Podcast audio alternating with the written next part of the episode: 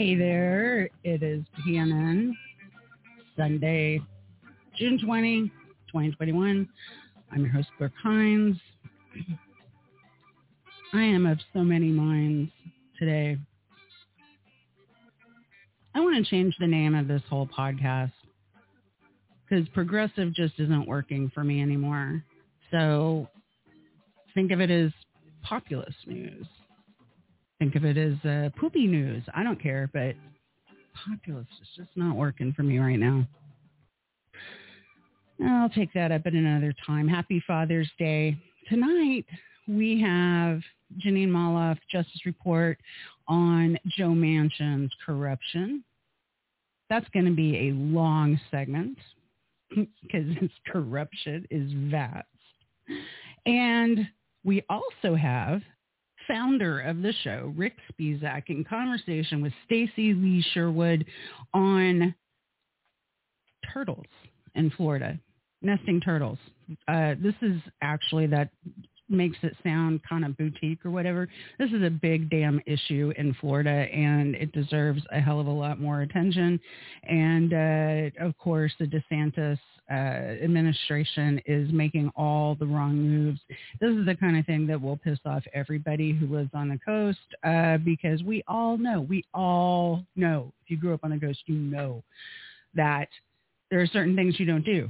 Uh, you don't shine bright lights towards the ocean, you know, the, that will draw the baby turtles out towards them. It'll confuse the uh, nesting uh, adults and so on and so forth. So, uh, yeah, so there's just bottomless disgusting stuff coming from DeSantis. And uh, a really good article this week in the Florida Squeeze. Uh, Kartik Krishnaiyer addresses the failure of Florida Democrats uh, with regard to Ron DeSantis. And uh, he talks about how that has fed his Machiavellian success. And I really like I really like this piece. I'm going to throw a link down in the show notes so that everybody can see it. The Florida Squeeze has also started a Patreon, which uh, I belong to, and it's really cool because Kartik is doing a lot of really interesting stuff in and around Florida. He's going out to uh, a lot of the, the kind of like secondary and tertiary uh, natural areas and providing reporting from that and also of course providing lots of interesting tidbits about history and then every once in a while you just see he, will just throw up a, a, a wonderful old you know, like citrus label or something like that from the 1930s is so cool. His Patreon really rocks. And I'm going to get some content up there because I have a lot to say about these, uh, you know, kind of secondary natural spots to go check out in Central Florida. And he's really got it uh, nailed down in South Florida. And he just did a bunch of research up in the St. Augustine area and posted a bunch about that. So go check that out. And then this story about you know, how it, it, Democrats are in Florida are basically enabling Ron DeSantis at this point. Uh, we cannot keep going with this culture war, uh, le- leading and and using culture war as our only arrow in our quiver because it is doing nothing but empowering the Republicans. Okay, and uh, and I tell you what, if we put Nikki Fried up against Ron DeSantis uh, for governor, that's that's going to be a big disaster. So uh, I do not care for Charlie Crist in terms of a, uh, a, a a person in the Democratic Party that I would, you know, lend time or effort to. But between the two, Nikki Fried and Charlie Crist, Charlie Crist can actually get elected. Nikki Fried cannot. And uh, I encourage you to dig into some of the problems with Nikki Fried because they are staggering, just absolutely staggering. Okay, give me a moment. We're going to come right back with uh, my segment, which is a little riff, little thing I want to share with you guys about Father's Day. Be right back.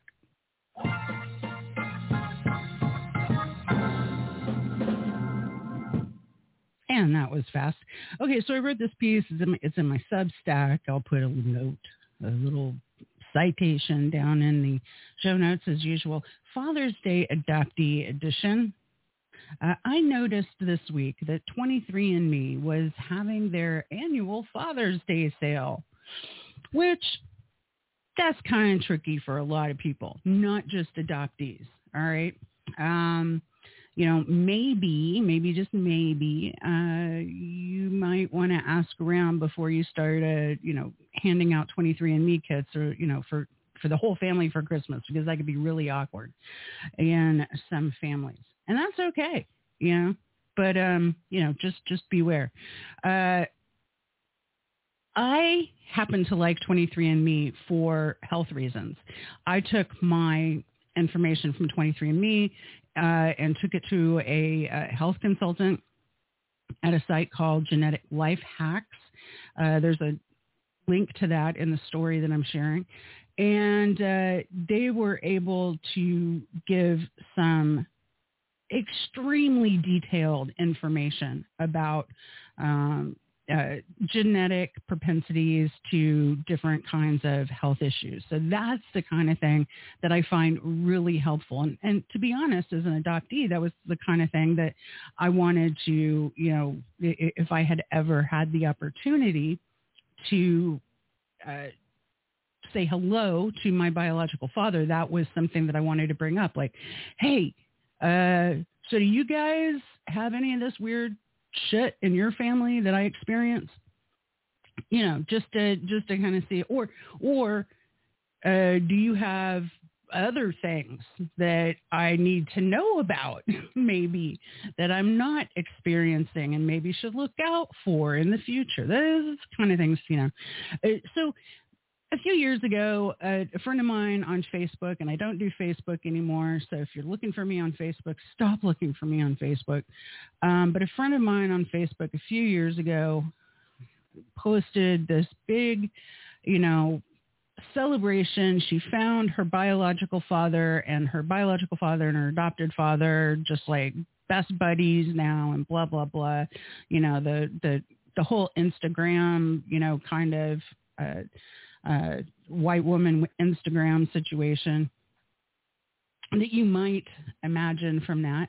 And I was like, ah, that's, that's great, you know, but uh, that's not going to be everyone's experience with doing these genetic tests and finding family members. Now, she did both 23andMe and Ancestry and uh, was able, through a comparison and some networking, to find that biological father, and uh, and clearly he was receptive to being uh, contacted. Now that was not my experience, so. It, and I wonder, you know, we all wonder what happens and what goes on, you know, when when things get uh, go sideways. So I would love to have known the uh, the story behind that, but but but here's my origin story. In May 1966, my grandmother gets a phone call from the hospital, and she says uh, uh that the uh, the person on the other end of the phone says, uh, "You got to come and pick up your daughter." your baby. And my grandmother says, I, I don't have a baby. I don't have a daughter. And she, and they said, well, you do now. so what had happened was my biological mother who gave birth to me, gave birth to me, and then split that popsicle joint, left, and hitchhiked to supposedly to Illinois where uh, the um, father was. And I, I don't know, she was uh, wrapped up in this guy. She was also, we'll talk about this in a second. There were other issues going on. Um, generally when people are adopted by their grandparents, it is because the parents fucked up somehow. Like, there is no scenario where you wind up adopted by your grandparents where it's like, oh, happy day. Yeah, this everything was great. They just loved you so much that they took you in. No, no, that's not, that is not how it happens. it, it is, the, if you saw Mare of Easttown, I totally related to what was going on through that whole show. I, I mean, right down to the part where Kate Winslet's character uh, tries to plant drugs in the um, biological mom's possession so that she wouldn't get custody of the of the child. Um, you know, the the story there is that the biological mom was a really bad addict, and and and you see that when you watch the the whole series. Everyone was saying, "Oh my God, Kate Winslet is going to do something in this episode that is so ethically wrong that no one can can relate to it. And I watched it and I was like, no, I totally get that. You know, uh, the way that I was adopted uh, when I was four years old, I was legally adopted at four years old. It took four years. It was a four-year battle for uh, for my biological mother to finally realize that a she was uh, completely unable to take care of a child, and b had no freaking interest in it at all. Um, she had other things going on. She had addictions. She had uh, things that go along with addictions. I think, you know, just OCD chasing after other stuff, but we're going to get to that. She, she was a, a kind of a special person. Um, as a kid who grew up without their father, uh, I was confronted with this fairy tale story over and over again. Oh, you should go look up your, you should find him. Because if you find him, you know, he's going to be so glad you found him and it's going to be like a great reunion and stuff. And uh, yeah, that didn't happen. and it's and it's not going to happen for everybody who does it. That's just the way it is, you know. Um, and I guess what I want to say on Father's Day, uh, this Father's Day, and this is the message that I've been uh, waiting to share with uh, with y'all and you know adoptees and, and anybody who needs to hear this.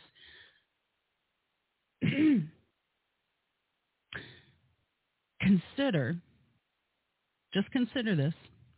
Maybe that other family doesn't deserve you. Maybe they're a bunch of assholes and morons and if they really had an interest in you, they would have looked you up in the 20, 30, or 40 years, you know, before. You would already know, right?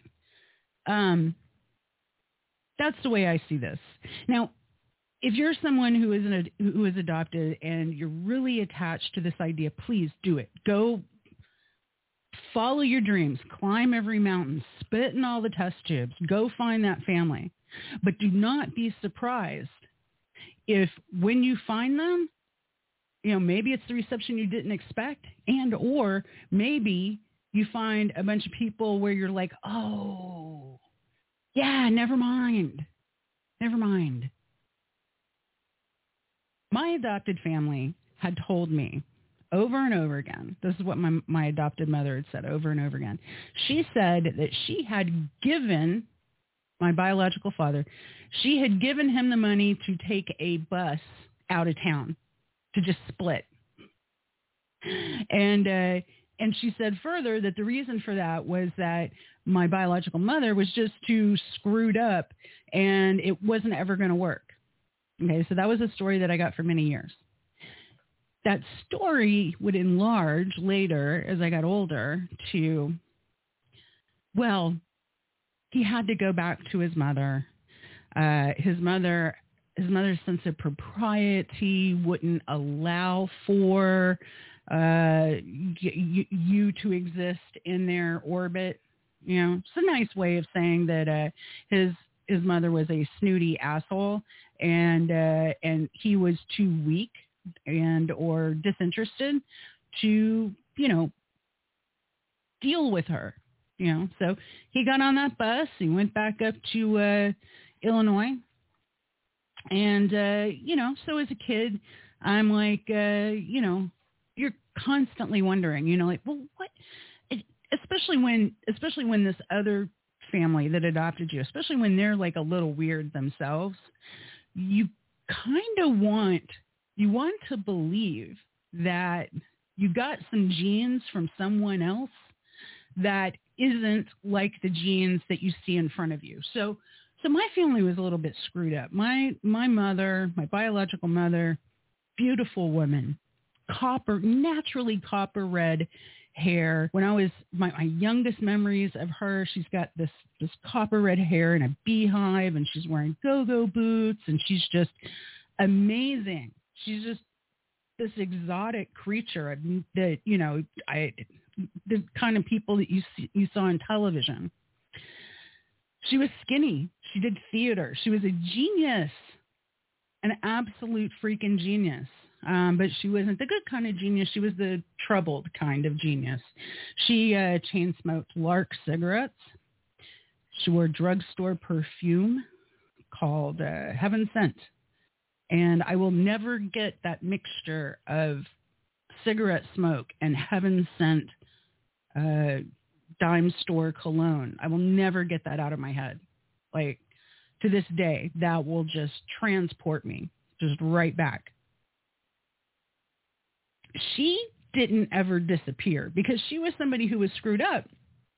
Uh, my adopted mother was my grandmother, was her mother. So when I was adopted by her, that made me and my biological mother sisters on paper. And really, we were kind of, if you think about it, if you think of the functionality of a family, uh, we operated as sisters because I then had the parental experience. I had much the same parental experience that she had, only with me, uh, the mother had a little bit more experience because she had already uh, had two kids and they had grown up and gone away or whatever. Uh, so she had some experience. I don't think that she was as awful with me as she had been with the other kids back in the 50s and 60s. But um but she had her difficulties for sure. And the women in my family, uh, you know, and, and I only know, you know, like I said, I only know the matrilinear side of the family. So I know my biological mother and I know my biological grandparents and I know a bit about my biological grandparents' parents. All right. So, so I've got that part of the story. Um, looking around at that part of the story, uh, there is a lot of, of just nutty, crazy people part of the reason for that is is there's a lot of smart people, there's a lot of geniuses, and there's a lot of trouble geniuses, and there's a lot of people who, because of uh, reasons of class, weren't able to achieve the things that they wanted to achieve. So you have a lot of um, frustrated, you know, writers and stuff like that. My grandfather's cousin was James Joyce, so there's a little bit of this, you know, uh, everybody needs to write and everybody needs to read all the classics and you know you have to read ulysses and you have to be able to talk about these things at the table. That's how i grew up. Um, and i knew i knew growing up that these guys were not normal. I was not in a normal family. So i wanted that DNA that I didn't know, that family that I didn't know, I wanted that DNA more than anything to be stable, reasonable, non-crazy people. And I think I think maybe maybe they were at least non-crazy. Um, you know, I would ask all the time, what what was my dad like? You know, what was he like? What did he look like? And uh, my mother, my adopted mother, who I call mother, uh, said, uh, well, you have the same curl of hair on your forehead. I have curly, fine hair. Uh, nobody else in the family has fine, curly, light colored hair. They have stick straight, heavy, coarse, you know, that kind of hair that you can do anything to. Um, and will grow long and stuff. And I, I don't, that's not what I have. I have totally different genes when it comes to that. So I've got the, she's like, oh, you got the curl in your hand and, and, and he was fat. And I was like, great, great, great, great. Everybody in my family was skinny. Everybody, I look around, everybody was skinny. But I was this little, you know, chunky kid. And uh, and uh, the adopted mother was just of a generation and just of a time where uh, it was very important.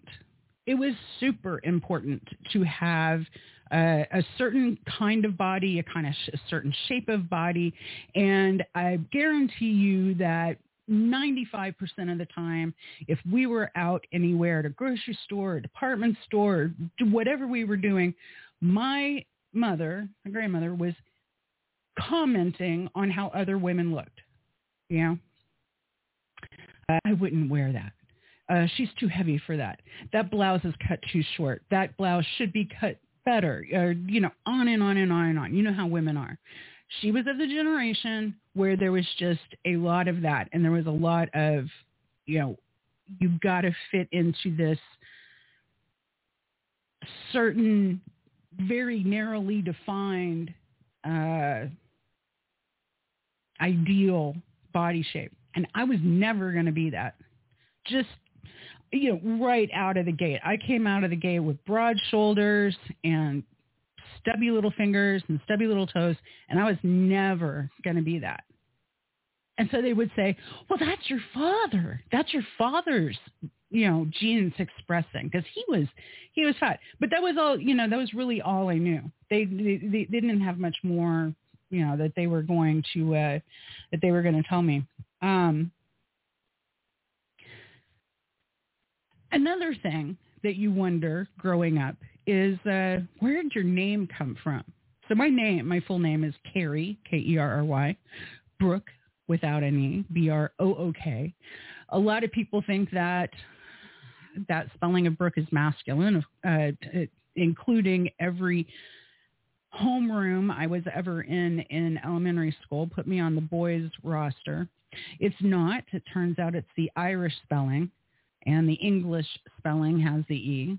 So um, Kerry Brook, and uh, and I thought, oh yeah, well, so the family is Irish. You know, the whole James Joyce thing probably has something to do with that. Well, I got to ask my biological mom where that name came from. Finally got to ask her. She it was it was right before she passed away, and I was I was helping her move uh, from one place to another and helping her box some things up. And and um, I broached a couple of subjects with her. I asked her, you know, where my where my name came from, and she gets this look on her face. And it was it, she did this sometimes. And it was almost like she went to another place and she said they were the best pair of shoes i ever had. They were so cool and i was like what what what are we talking about? Uh, my name? My name was a pair of shoes?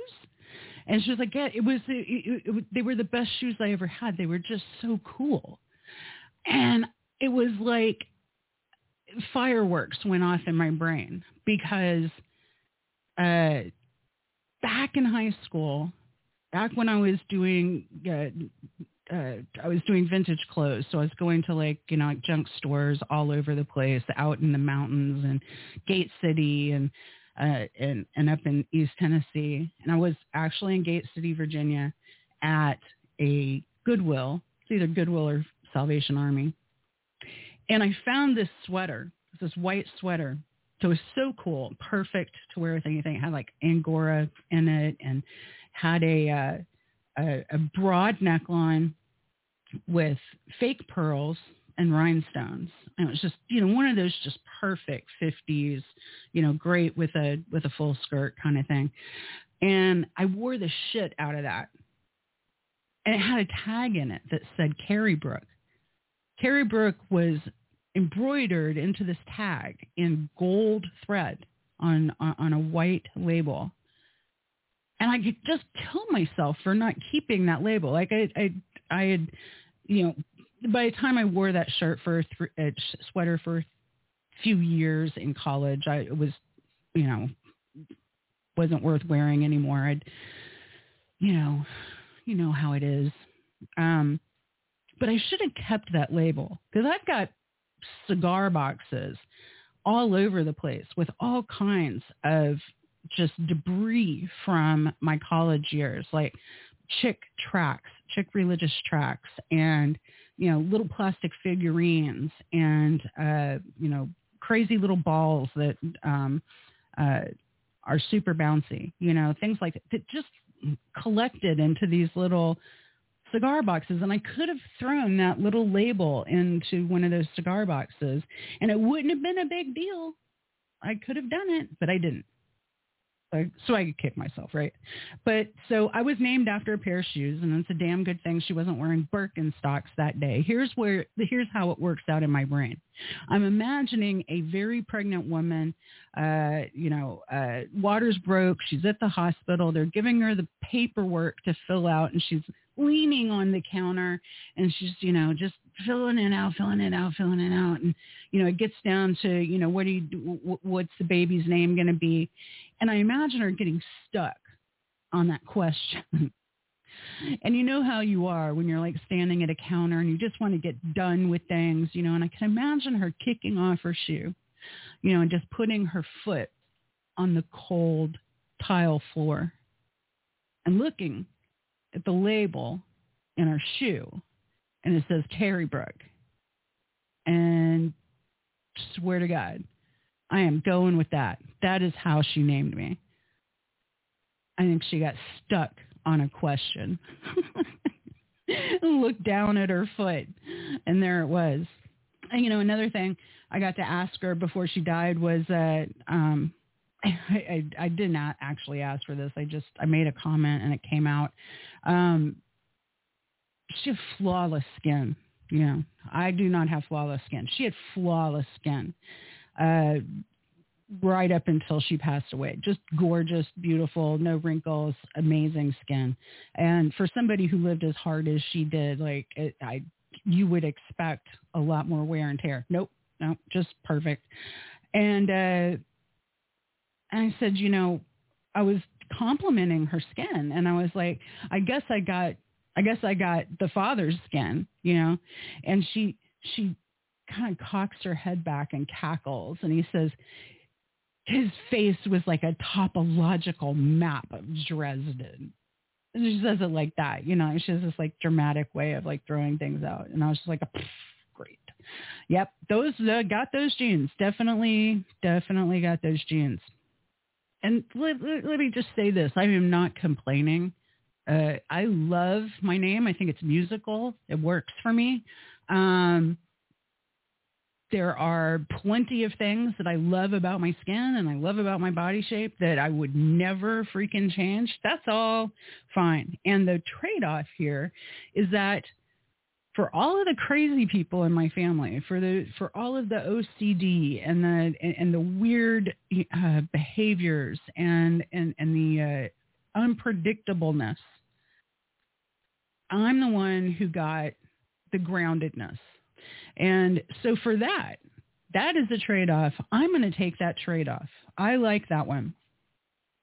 Uh, talking around it, but you know, biological mom, I think if I think if she were around today, uh, people would say that she was maybe borderline. You know, and it, it, people self-medicate when they're um, uh, when there's mental illness, and and I think that the addictions were a manifestation of this. Uh, psychological situation she had going on definitely the cigarette smoking, the chain smoking that she did was uh, that's one of that's one that's something that people who have some degree of mental illness will. Um, it's not the only reason people smoke. Honest to God, I smoke. I definitely inherited that addiction to her, but it's the only one. Thank God.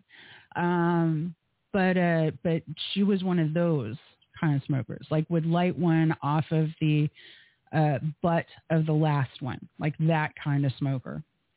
Now, she, my mother, my, my, when I say my mother, I'm talking about my grandmother, uh, mother, she worked her entire life to try and provide stability for my biological mother.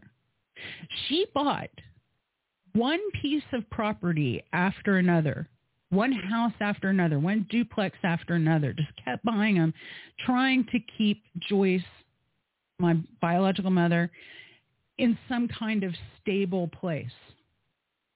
So by the time my uh, adopted father, my grandfather, had a giant heart attack at 74 and couldn't work anymore, they had they had acquired a handful of properties that they sold off and that became the only money that they had to live on until they died. And they it's uh, 70s 80s 90s they lived 30 more years. So you know they that was not a lot of money to live on. We i grew up very very poor. Uh, uh in 1974 i would have been 8 years old. And so that's when that's when everything kind of came crashing down. And uh uh, my biological mother had to come back and live with us uh, and share, you know, help out the family by sharing food stamps and aid to families with dependent children, AFDC, which was uh, welfare back then. Um, welfare doesn't exist anymore, by the way. It's uh, it, it's uh, temporary and it doesn't um, provide what it used to. But back then, if you were really, really smart and everyone pulled together, you could make it work. And they and they did. They they made it work, and they had a little bit of rental income coming in too. So you might say that being adopted um, could be problematic for children growing up, right?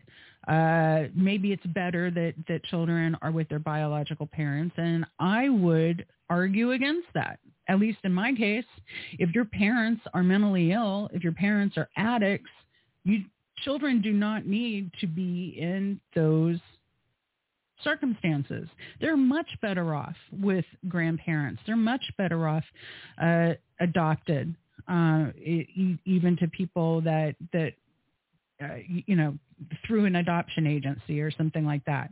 Um, having grown up and seen the way that life went for my biological mother, uh, I can say for certain that I really got the better end of the stick with with all of that. Now, one of the things though that made this arrangement ideal you know one of the one of the reasons why there was there was some connection here was because my grandmother was also an orphan. My grandmother had been orphaned in 1926 after the Great Hurricane. Her family had four children, three sisters and a son. And after the hurricane wiped out their house, they lost everything. The mother and father kept the son and put the three girls in different agencies of of being in an orphan. So one went to a convent. One, uh, my grandmother was the oldest, and she worked. Uh, she became a, a, ward of the state at 12 years old. Worked in uh, the mansions in West Palm Beach. She worked for the uh, for Rose Kennedy at the Kennedy compound. Um, and the other sister went to an orphanage. They weren't kept together. Uh, this caused a, a, a lot of trouble. But as I was growing up, my grandmother's experience of being orphaned and my experience of being orphaned aligned. Like there was a decent alignment there. She kind of understood some of the things that I was going through and I kind of understood where she came from with a lot of stuff. Not all of it. I think that things got a lot darker for her than they did for me. Um, but so she was very keen to make sure that some of those darker things didn't happen to me. Um, as a as someone's grandparents, you know, I was born in 66. So my grandparents were of the age that they lived through the Great Depression. And this is uh, this is kind of another thing I think that was uh, kind of fun and interesting for a kid is growing up with with parents from the Great Depression because my mother had all of these different crazy ways of surviving that um, that today you would have to, you know, find you, you would have to go to people who are uh, back when people followed the dead. You know, it was that kind of stuff. My mother taught me how to dumpster dive. She taught me how to uh, uh, charm charm fish off of people at the jetty. When we didn't have anything to eat, she would go down to Sebastian Inlet and uh, you know just start talking up the guys who were having a good day, a good catch, and we'd come home with a giant kingfish. That was that was the way she rolled, man. She was she was hilarious. Um, so you might kind of glean that was kind of a, a chaotic home. Um, but through all of that, I never really had this pining to go find my biological family. I was always grounded in this belief that, you know, who I am, I'm just going to freaking accept it. Nobody around me looks like me. That's okay. I'm me. Uh, nobody around me is telling me the truth about where I came from or anything. And that's fine. That's fine. That just becomes part of the story. Uh, never really cared about any of this until I met my current husband.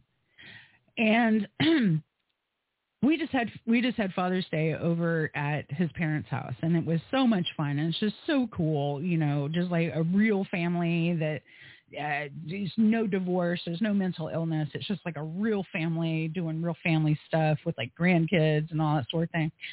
And uh, so he really wanted for me to be able to have that moment with my estranged father. So he kind of went about, you know, trying to find out some stuff about him. We knew his name. We knew where he lived, uh, about. Um, and uh, my aunt started sending me clippings from ancestry.com all these like clippings about him uh, apparently he had been a banjo player when when he met my biological mother. What what the fuck? Who runs off with the banjo player first of all? Um he uh, he uh, was known for his work with the mandolin and the dobro, and I found out that he was in the same circles as people that uh, I knew working in bluegrass in a bluegrass club in East Tennessee. Just really bizarre to see, you know, mutual friends that he knew on Facebook. Um, there is a picture of him in a van in like a orange colored or rust colored van playing a bongo drum at the time when I would have been in the third grade. And I get stuck on this picture sometimes and I look at it and I think, what? Imagine when I was in the third grade, what I was doing, I was on swim team and I had Girl Scouts and I did all of that little, you know, kid stuff and and and I had this grandmother who was, you know, uh, fastidious in taking me to all of these different things and doing stuff with me. And I see this guy in a van playing a bongo drum and I think, man, I dodged a bullet there just freaking dodged a bullet. This is clearly, this is a photo of someone who was not prepared to be a father and had no interest in it um, and probably didn't have the maturity level for it. One of the things that happens when you're on 23andMe is you see the other relatives so you see the half brothers and you see the cousins and you see people, all these people around the person who never returned your call or never returned your email or never returned your Facebook message. You know, because we reached out to them just to say hello. We reached out, got nothing. Um, so here's what I want to say, and I think this is really important. Uh, if you're an adoptee and your instinct tells you that it doesn't matter, that you're just fine, you're right. You're right. You are good. You are good enough without, you know, anything else. You don't need anything else. If you're an adoptee and your instinct tells you you should search, okay, you're probably right to go for it. Uh, but no, please know that whatever answer you get, you will never change the fact that the people who are really your family are the ones who loved you as a child and put up with your shit as a teenager. Everything else is DNA and it doesn't matter. It just doesn't matter. That DNA, you can find out what you need to find out about your DNA from genetic life hacks.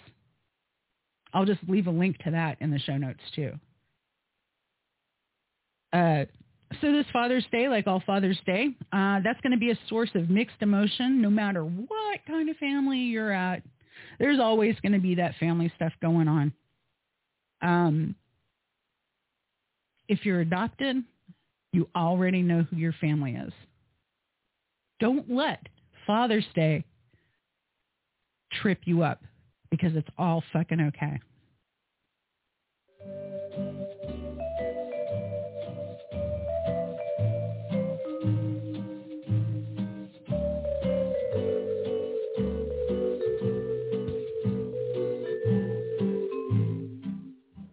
Okay.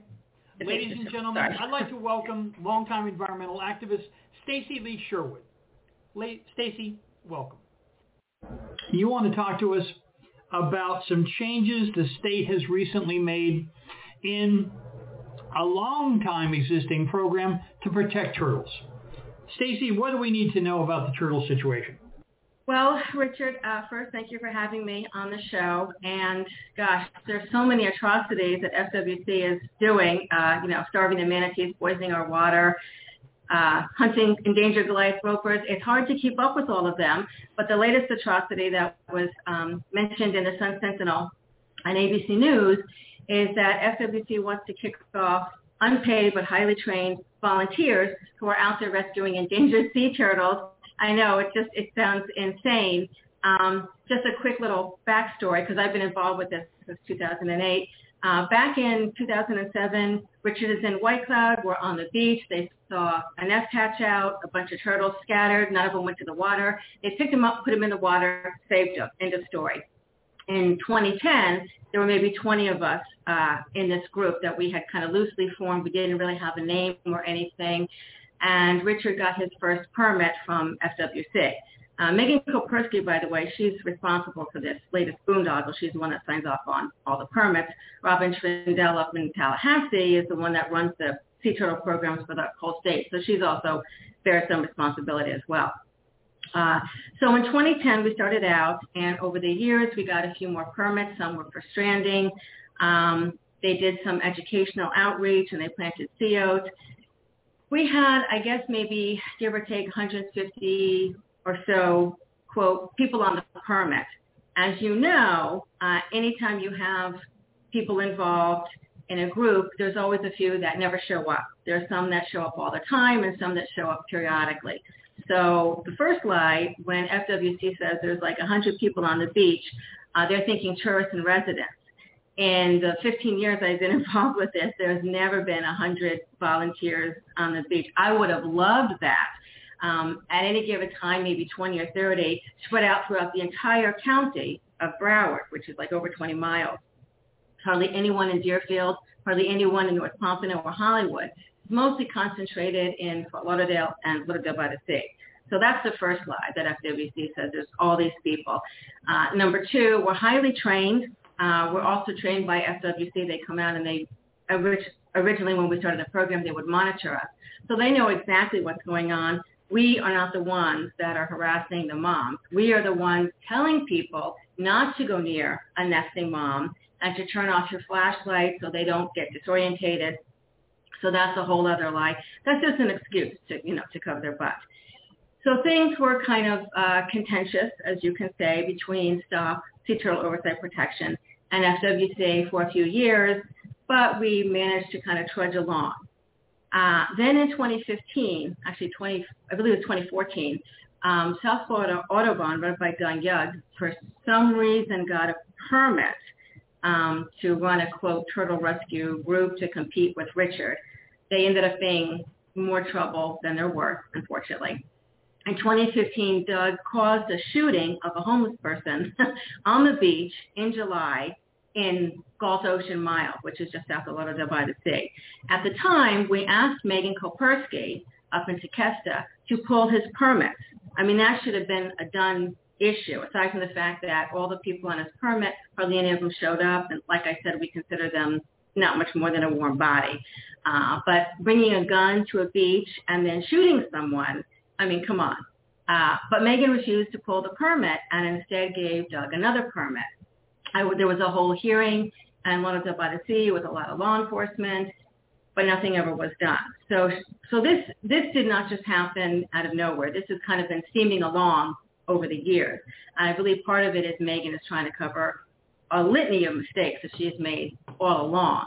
Um, but the notion that you're going to kick off people working for free, saving basically newborn endangered species is the most insane and ludicrous thing FWC has done in a long, long list of things that they, that they have done.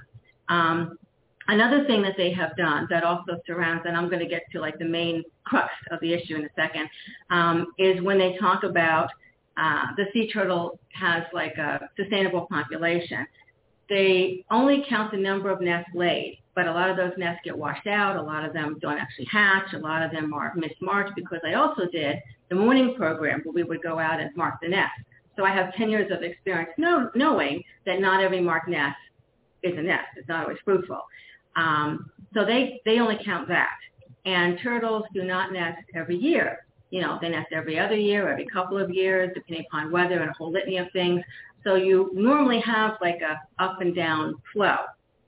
So to look at a couple of up years and go, oh my gosh, they're increasing is again fraudulent uh, information. It's, it's not science based on anything. We've also only had green sea turtles nesting really since the 80s, and they have been increasing incrementally. But that's because beforehand, Florida had actually killed them off. They were functionally extinct in Florida because they kept eating them and hunting them. And in fact, in Florida, you could still openly eat green turtles and turtle soup long after they were listed on the endangered species list in 1978. So that's kind of a little history of where that number comes from.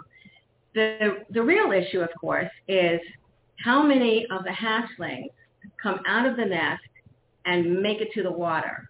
And that is where the numbers from FWC are completely fraudulent, uh, total lie, total BS, if you will. Because let's say just in Broward County, because Broward County is the only place that they actually do a nighttime rescue, so we can actually see how many nests, how many hatched, how many disorientated, with witnesses, so to speak. So Broward County has, on average, about, say, 3,500 nests, give or take. And let's say, give or take, 3,000 of those actually hatch, right? And of course, they're all kind of variable. Some hatch, you know, 100%, some hatch 50%. But let's just take average to make it simple. So of those 3,000 nests, let's say you have about 120 eggs, of which maybe 100 actually hatch. We know this from when we, I would excavate the nest and we would count out how many shells have been hatched. That's the number that FWC counts, the hatched eggs. They don't factor in how many of those hatched eggs actually meant a turtle made it to the water. Because in Broward County, the disorientation rate, which is in simple terms death by light pollution, um, the turtle comes out, it looks for the bright light, the ocean is dark, and the west side is just illuminated, you know, sky glow, indoor light, external light, people with cell phones on the beach. So they, they crawl west, north and south, basically anywhere but, but east. So of those 100 eggs that have hatched, only about uh, 20 make it to the ocean, leaving 80 that basically would die if they weren't picked up and put in the ocean. That's where we're at. That's not the number that FWC admits to. That's not the number they ever factor in because you cannot sustain a population if only 20% is sustainable, it's, you know, surviving to the ocean. Um, if 80% are dying without your immediate rescue, you're going to crash that species. In Dade County, gosh, I don't even think any of the turtles make it to the ocean. Um, there's just so much lighting and no one's down there to rescue them. Of course, they have a lot less nests. But in Palm Beach County, lighting, especially like on the on um, A1A in Delray and other places, Palm Beach, the lighting is just as bad. There's hardly any enforcement, and they get three times as many nests. So a simple math equation, just focusing on Broward and why this is just beyond cruel and insane, is if you were to take the 3,000 hatch nests and you were to times that by the 80 sea turtle hatchlings that would die without rescue. In one season, that will come to about 240,000 hatchlings that would die. If you times that over Palm Beach County and and um, Martin County and Pinellas, which has terrible lighting disorientation, then you're talking about hundreds of thousands of turtle hatchlings that we know for a fact. We can prove this if you just look at the data. Now, according to Richard's own data, he said that because in the beginning we didn't keep records of how many, you know, there were so few of us and everything was handwritten. You know, 2 o'clock in the morning, you don't always fill out a form. So we didn't fill out the disorientation forms in the beginning um, like we had in later years. So he said about 260,000 STOP has rescued in about the last 10 years. I would say probably more than that, um, maybe 280,000, you know, but you can, you can see quite a lot. But here's the kicker. If you take the 260,000 hatchlings that STOP has saved from death in 10,000 years, and you divide it by 10 years, that's only 26,000 hatchlings per year. But if 240,000 could potentially die, and we know a ton of them do, we're talking what, saving 10 or 12 percent? See, that's you can't a species cannot survive. So the idea that the rescue is not helping, um, we are basically slowing down extinction. We need to have we need to have more people doing rescue, and we need to have more people doing rescue throughout the state because we would come out at night and we would see tracks all over the place. Now I can tell you from all the years I worked uh, for the morning survey in Highland Beach, which was a private beach uh, and really dark. And the police and the residents and our turtle group, we all worked together. So the lights were out. The residents actually loved the turtles. So it kind of worked. I would get a hatched nest and those tracks would go straight to the ocean, literally in a straight line. The width of the tracks was like this. I go to Broward County, it's like this. It's not even a triangle. It's like a, a semicircle. That's light disorientation. And you can't assume that they all go to the water. Now, in theory, those of us who were on the permit to do the morning survey are supposed to record disorientation. Of course, after the fact, it's kind of hard, but you can get an idea if you've lost a whole nest or, you know, you can trace, trace some of the tracks if they went to the dunes or what have you. But a lot of people, most people, just don't do it um, partly because they know FWC does not pay attention to those forms. They probably literally just put them in the shredder. Uh, they don't force, enforce anything about lighting. They don't educate the public. If anything, they act as a cover to the residents uh, who have the lights on. We know this because, like I said, if you look at those numbers, we know that um, the rescue groups in Broward County have sent in probably tens of thousands of disorientation forms over the last 10 years. So much so that I can tell you that in Lauderdale by the Sea, there's a building called Crane Crest. That building alone probably killed 100,000 turtles. I mean, the whole side is lit up like a Christmas tree every night. And it's not just the ones, the nest right in front of the building. You know, the light can be seen from a nest half a mile away and still the turtles gravitate toward that. I would send in literally nightly reports on this one building for years. Now factor that, you've seen the beach in Florida, you know, you know the horror. Now imagine every building in most of the counties for 10 years. I mean, it boggles, it boggles the mind, right? So why Megan and Robin would, would do this, I have no idea. Um, the guy, Ron Casis, who issued the press release, he's just some government lackey up in Tallahassee or Gainesville. I even think he knows what a sea turtle is, but he certainly hasn't rescued any. I can tell you nobody that works with sea turtles up in the offices, you know, Tallahassee and Gainesville, they've never been on the beach. They've never rescued a sea turtle. They don't do anything to conserve uh, the species. Even if hypothetically, so they lie when they say they're going to suddenly enforce the lighting laws. Please, they haven't in decades. Why would they suddenly do that now? Richard, you know it's BS, right? You know Florida. Um, but aside from that, even if hypothetically you have like 100% compliance, that's only external light of the buildings on the beach. That's not interior lights. That's not people walking on the beach with a cell phone or flashlights. That's not sky glow, you know, with that orange, that famous orange glow, in Fort Lauderdale. Okay. Um, that's also not street lights, which can be very bright. Uh, in some areas of the beach, a car can come up with the bright headlights, sit there and chit-chat all night long. Okay. So you're talking about actually a very small amount of lighting that actually could be enforced from these ordinances.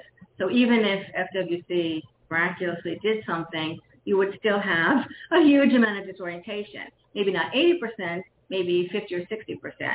But with those kinds of numbers, you can't survive with, with that many newborn turtles dying. You know, they basically just follow the light until they run out of steam and, and die or end up in a drain ditch or hit by a car or, you know, eaten by a raccoon or a fox or something.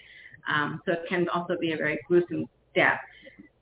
Point is, okay. I was going to ask you a question, but go ahead, finish your point. Oh, I just, I just want to say, so knowing all of this, not only is it insane that they're trying to remove the, the, the, the people doing the rescue, but the only way to really save a species is to go back to having hatcheries, which ironically they did have some hatcheries, and that would that would pretty much solve the lighting problem. You know, indoor hatcheries that FWC would never have to hear about, but hatcheries like throughout the state, not just Broward County. They'd never have to hear or get, you know, stacks and stacks and stacks of forms complaining about the lights.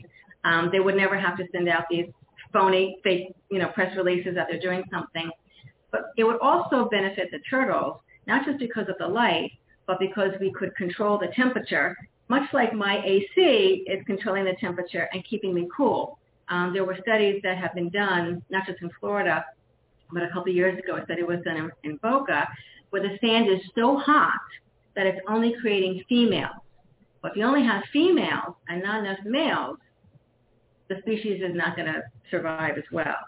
So my point is they need to keep the rescue people going and then work towards putting back the hatcheries which would be a boon to our economy because, because think of all the people that would be working there, high paid jobs, security. You could have like tourists coming in. I mean, it would be it would be great for everything. Why they wouldn't do such a thing, you'd have to ask Robin and Megan and the commissioners, all of whom are developers, and that's another issue too.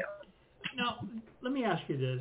Uh, yeah. I have seen FWC at its ugly worst. I, I've seen them say that having drilling in the Everglades wouldn't and thumpers wouldn't bother panthers. Although anybody who's ever met a cat knows that loud noises completely drive them crazy. Uh, I've seen them look the other way at all kinds of pollution.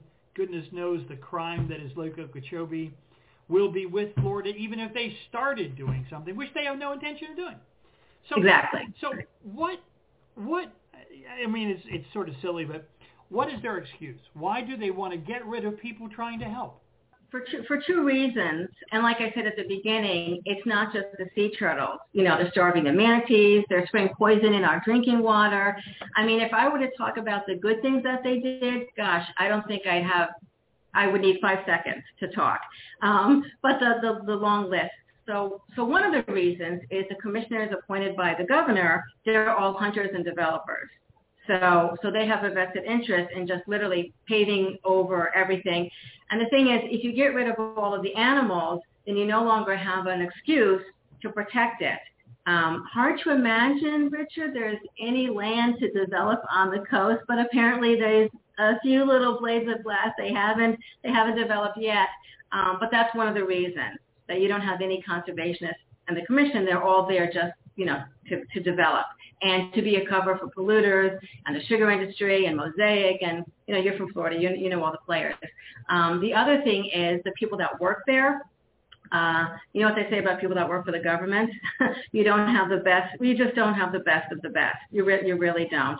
Um, I've dealt with them for 15 years for um, the Bear Massacre. Um, even last year, they refused uh, they said they didn't need a shark fin ban, which I believe the U.S. Senate just approved, but they said, oh, we don't need a shark fin ban. Not that they would do anything anyway. Um, they actually kind of close an eye to shark hunting and killing. Um, remember Michael Wenzel with the shark drag video when he, you know, had been torturing animals on Instagram and okay, so they closed an eye to that. So they have a long history of bending over for hunters. That's their whole game is they want to want to hunters. Um, one of their commissioners, I can't remember her name, but she was a woman. She lives out in Collier County, and she wanted to allow hunting of the panther. She wanted to allow hunting of the panther. I remember when they were talking about the bear, I call it the bear massacre because that's what it was. And they thought that, mm, you know, maybe a few dozen would be killed. You remember in three days, they actually killed more bears than they had given permits to, including cubs. So they had to call it off, but only with public pressure and only because of people like you who got the message out literally went all over the world. Of course, Florida is always making national news, but never for never anything for anything good. good. yeah, never for anything good. We're always doing something, you know, idiocracy. Um, so the commissioners are developers. Most of the people that work there are. As far as the people that work, um, the environmental specialists, they just want to protect their job they want to justify the grant money, uh, like like many professors at universities, um, and look like they're doing something, but they don't actually want to do anything. If if if people like Megan and Robin actually wanted to protect sea turtles they're just writing studies nobody reads, they would be on the beach yelling at people to turn off the light. Um, they'd be closing down beaches at nighttime. There's a variety of things that they would they would and could be doing. Instead, all they do is they, you know, write up studies that nobody ever reads. And I can tell you, words don't save anything. Actions do. Okay. So, so that's that's part of the systemic problem. Let me ask you this: For people like us who are concerned, who don't want to see this volunteer program and I mean, why they would turn away volunteers, it just blows my mind. But yeah, we understand what their bias is. But what can we do? Can we should we write FWC? Should we write the our uh, the governor? uh, should we write the legislature? Who do you suggest? Where's the pressure point that most might be most effective? Actually, um, I would recommend first people calling Megan Koperski because she's the one who signs off on the permits. And number one, she has to answer to why she allowed someone that caused the shooting to still have a permit, number one. And number two, why she, actually she already removed several of Richard's permits. He had five, now he's down to two. And then, unless something dramatically happens, nobody will have a permit next year. This was just for the rescue.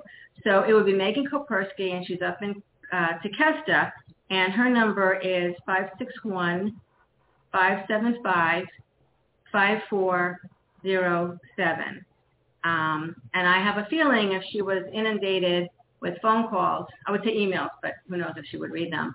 Um, she has a lot to answer to, and she would be like the main the main person. Um, the people giving out statements don't really, you know, they're just giving out statements. They don't really do anything.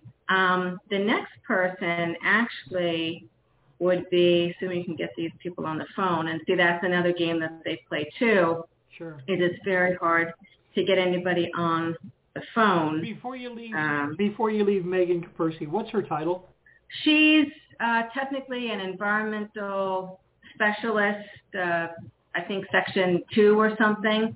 Uh, I just know that she's the one that signs off on the permit because originally in, I believe it was actually I think it was 2010.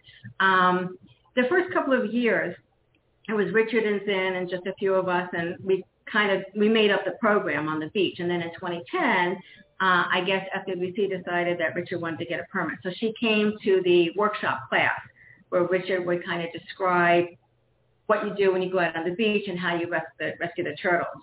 Um, so she's well aware of it, but she's never actually done the program or spent time on the beach, so she has no actual knowledge that when you're on the beach and they all scatter, yeah, exactly, um, that they that they all scatter, um, that there's just it's impossible to save them. Robin Trindell is technically the administrator for the entire Sea Turtle program. So she would oversee basically anybody working with sea turtles. So that would be permits not just for the rescue, but the morning surveys, strandings, taggings, all that kind of stuff. So she obviously knows what's going on. Uh, she could have some say as to as to what. I would bypass the commissioners because, like I said, they're all just developers, so they're not going to have any any say. You, unless you know them personally, uh, you can't really get them on the phone. But her number up in Tallahassee is eight five zero 922-4300. That might be like their main number. So I would start with them. And then actually the next the next person might actually be I guess you could call Richard and see if there's anything that can be done. I keep I keep any anytime I meet someone, I keep their name and number. So I have like contacts that you never find online. Richard, so you could also what's call his last name? Richard Whitecloud. He's the one. He's the, he's he's the one with all the permits that FWC is trying to remove. Okay. Um, I wouldn't bother with Audubon because their group is no no real loss if they lose a permit. Uh, but his number is nine five four four zero four zero zero two five. And I would recommend when people call Richard, say, you know, you've, you've, been, you've, you've heard about this, you've read about this, it's in the news, it's an atrocity. What can they do? They do have a petition, so he can direct you to the website, which I think is seaturtleopt.org. Um, but we definitely need more signatures on the petition, and he might have someone else that you can call. He might have some more up-to-date information uh, what we really need to do, aside from the hatcheries, is we really need to be able to sue people that work for the government, like in civil court, individually. Not sue the entity, the agency, but sue the actual person that makes the decision, you know, that signs the permit or that um, refuses your funding. Those are the people that need to be held accountable. And a lot of times, as you know, these people work for the government to cover as the cover because they could not get away with this in any other area of society. So they think that they're above the law and they can just do whatever they want. But somebody needs to hold them accountable. Well, somebody definitely needs to hold them accountable. Stacy, I can't thank you enough. Uh, turtles, as we know, have so much insults in their environment from not just the light pollution, the ocean pollution, the plastic pollution, uh, the global warming, which, you know, the human fingerprint is all over. Uh, there's so many challenges, and anything we can do to help our friends, uh, our the creatures that we share the planet with is just wonderful. Thank you for your commitment to help save the, the final shreds of Florida's environment and, and the that's so important, the sea turtle life. Um, any final thoughts you might want to share with people before we go? Uh, yes, actually, my, my final thought is um, I've always said I don't need permission from anyone to rescue an animal in need. Least of all, an agency actively destroying uh, not just those species, but the people trying to save them. So I would say to you and anybody else, if you see, and this isn't just a turtle hatching, this is any animal. If you see an animal in need, you need to rescue them because if you don't, nobody else will. And no, you don't need permission. That's just government brainwashing you into thinking, oh, you can't do their job. They don't do their job. They don't want you to do their job. So if you don't rescue the animal, nobody else will. I'll tell you one positive thing. Over the years, I, I lived in Florida about 40 years, and I tell you, the last 10 years, I have seen more cars pull over to help a turtle across a street, across a Street, road right. than I'd ever seen in my life before. And I and it whenever I see it, it just makes me it just makes me so happy. So thank you so much. I really appreciate your time. Stacy, go in peace, my friend. I know you're going to continue to do good work no matter what the bureaucrats do. So thank you so much. Thank you, Richard. Bye-bye.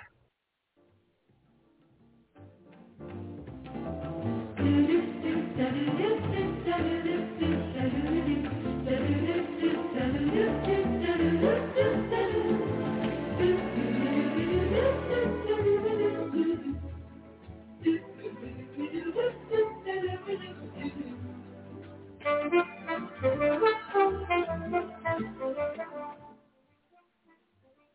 And we're here with Janine Maloff this week talking about the corruption of Joe Manchin and uh, how he's getting an assist from the Chamber of Commerce and ALEC. Hey, Janine, welcome. Thank you, Brook. And it's just like you said, you could title this the nubile corruption of Joe Manchin, except there's nothing nubile about him. So this segment is all about corruption, rabid, wholesale corruption in the United States. And there's quite a bit of it. This first episode deals with the corruption of alleged Democrat, Joe Manchin, and also to some degree, another alleged Democrat, Kyrsten Sinema. But we'll focus more prominently on the self-appointed ringleader, Joe Manchin of West Virginia, whose mantra is bipartisanship, which frankly, as far as I'm concerned, is just, in my opinion, is just conservative code for unilateral surrender on the part of progressives and others who actually defend democracy. So let's look at Manchin's vapid claims and excuses. Now, Joe Manchin's never been concerned about bipartisanship or democracy. He's always been right here, Alex Boyd. And Joe Manchin gets an assist. He's been servicing, if you will. And if you hear kind of an implied sexual innuendo there, it was intentional. Joe Manchin has been servicing, if you will, ALEC, which is an acronym for the American Legislative Exchange Council, and the U.S. Chamber of Commerce, and occasionally the Koch brothers as well. Um, to put it bluntly, essentially, in my opinion, Joe Manchin hasn't found a political pimp he wouldn't work for. So, so Joe Manchin's been the water boy for these billionaire bosses and their lobbyists working behind the scenes since the 90s. Manchin's call for bipartisanship is merely a mantra used to defend what is essentially stonewalling any true progress, including political and economic justice, as this bipartisanship merely maintains the logjam that is the status quo, which solely benefits the billionaire class and corporations. But let's start, let's do the history. Let's begin with his decades, as in plural, decades-old relationship with a group called ALEC, aka the American Legislative Exchange Council. Uh, ALEC is run from the offices of a high-profile corporate law firm by the name of Shook, Shook Hardy and Bacon. ALEC brands itself as an educational resource, and, and you can practically see the air quotes, okay, indicating disbelief. In truth, ALEC is a bill mill and a lobby group. Now, a bill mill, kind of ask you, what is that? A bill mill basically constitutes a group of attorneys who pre-write proposed legislation that corporate demands. It's basically eh, a litigious cheat sheet for lazy and stupid legislators, and yes, I did intend that alliteration. Basically, ALEC hands a fill-in-the-blank form that has the legislation intact that only requires the legislator to fill in their name as sponsor and the name of the state. So the first document I have is a document that was republished on what's called the Brick House. The article was originally published in Sludge. And this documents how Joe Manchin has always been ALEC's Boy to the present day. And when I call him ALEC's Boy, do I mean that in that insulting sense? Yes, I do. So this was written by David Moore for Sludge uh, about a week or two ago, June 8th. The headline reads, former ALEC State Chair Joe Manchin continues to do the group's bidding. Now, people don't remember this, but Joe Manchin wasn't always a U.S. Senator. He actually served in his home state of West Virginia in the state level legislature. And at one point, he actually was, this is ironic, the Secretary of State, I believe, which basically runs the voting processes. He went on to become governor of West Virginia. And then finally, he made it to Congress. So he is the ultimate insider. So Sludge, this guy for Sludge wrote this, and you know he's talking about the fact that congressional congressional district maps, all right, for the entire country, are going to shape politics for a decade, and they will. And the average person doesn't understand how this works. When they redistrict, this is how they carve out, like for instance, in my home state of Missouri, this is how they carve out really insane looking districts in order to make sure that certain voters can keep a certain politician in power. And that's that gerrymandering nonsense. So, you know, the writer of this article, Moore's thing, basically, while the Democrats have a major reform bill, okay, that's the uh, that's the For the People Act, which does propose independent commissions to keep these redistricting maps fair. Manchin has basically uh, established himself as the king to war against the adoption of nonpartisan redistricting. So uh, pushed himself with the idea that he's so for bipartisanship, but then he's against a bill that would protect, you know, the voting process that would be essentially nonpartisan. So and I think sometimes people confuse the idea of nonpartisan with bipartisan. Nonpartisan meaning that it is equally established both sides and there's no one group that gets favored. Bipartisan is saying at least one group compromises, maybe both to come up to a conclusion, but it's not an equal representation. When you do bipartisan, it's, it's almost like any partnership, it's never truly equal. So over the weekend, a week or so ago, Manchin basically threw a monkey wrench into the For the People Act, the hopes that this bill would pass. Um, he went and he wrote an op-ed to the, uh, the Charleston Gazette Mail, and he described his opposition to the For the People bill. And one of the things he wrote, quote, this is from the op-ed, quote, I believe that partisan voting legislation will destroy the already weakening binds of our democracy and for that reason, I will vote against the For the People Act. Furthermore, I will not vote to weaken or eliminate the filibuster, end quote. All right, so at this point, people are wondering, what does that have to do with calling Joe Manchin out as corrupt?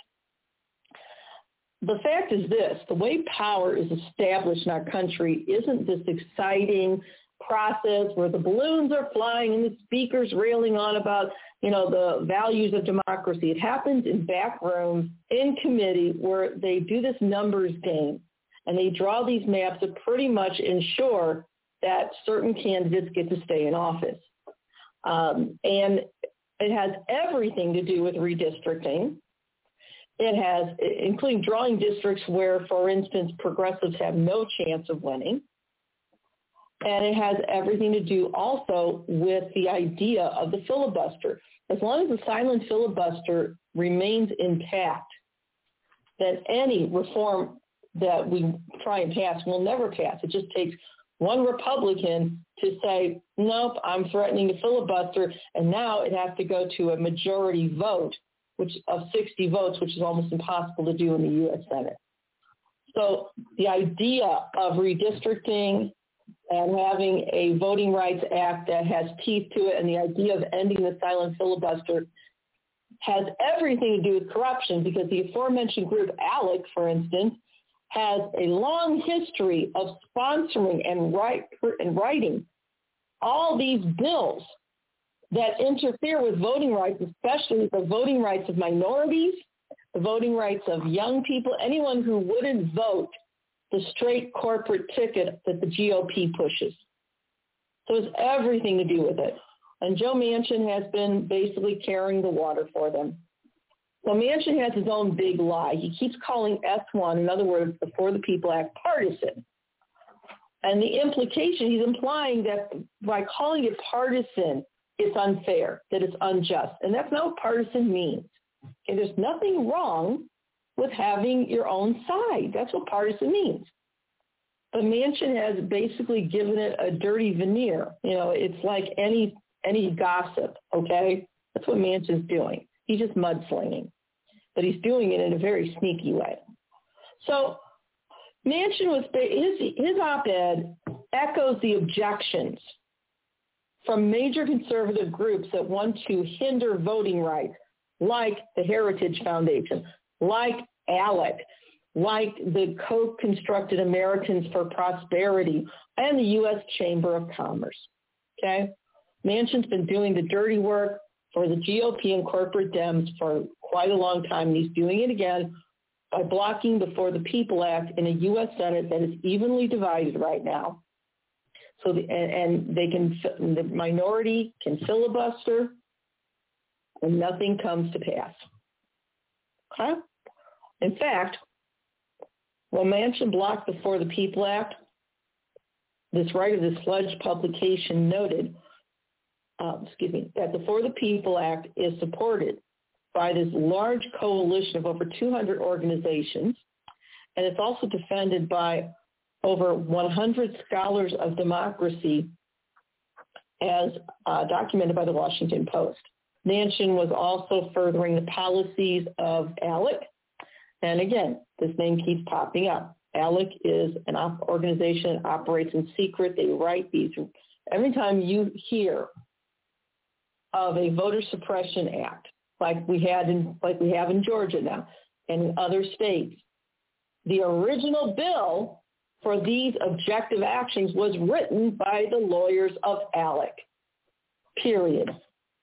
In fact, ALEC's website had something to say on the For the People Act, and they claimed that it would, quote, exacerbate partisanship. So if Republicans have a right to be partisan, don't Democrats and progressives have a right to be partisan? That's just saying that you're defending your own interest. Reports also revealed, and this included a group called Documented.net, that ALEC created a secret working group in 2019 that really brought in conservative experts that real on gerrymandering and voter suppression. And Americans for Prosperity, which is a libertarian group funded by the Kochs, also claimed the bill would ramp up polarization. So Manchin and his buddies are equating partisanship with polarization. But that's not necessarily true. So what does ALEC do on gerrymandering and how has, and again, Manchin keeps defending them. So in 2018, how does ALEC do this? 2018, ALEC um, had a draft resolution, and this was documented by readsludge.com, which, quote, reaffirming the right of state legislatures to determine electoral districts.